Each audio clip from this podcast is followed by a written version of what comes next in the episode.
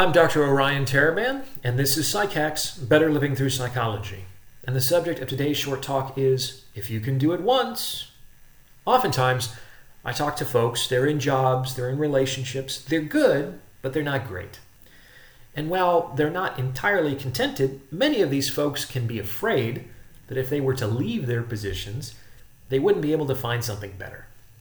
Now, it's true, if your job or relationship is pretty good, well, all things being equal, there is more room for things to get worse than for things to get better. This is kind of regression towards the mean. Indeed, the next opportunity that comes your way might actually be less satisfactory. That's a definite risk.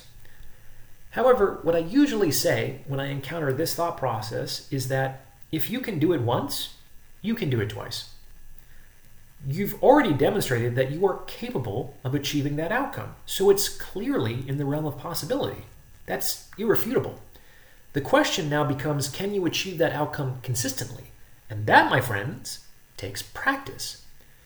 If you can get into a satisfying relationship with a person who is warm and supportive and loving and attractive, then there is no reason why you couldn't do it again. If you could do it once, you can do it twice.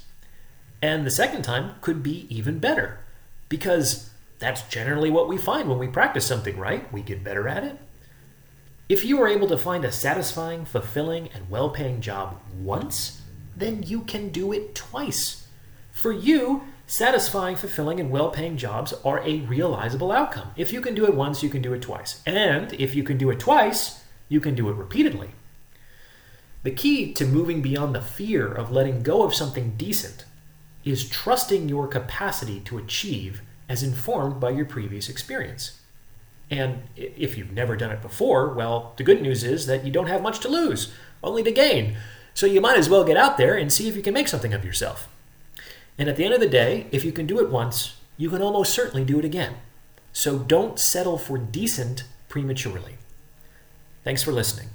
If you'd like to suggest a topic for a future episode or you'd like to schedule a consultation, you can reach me at psychackspodcast at gmail.com. Talk to you soon.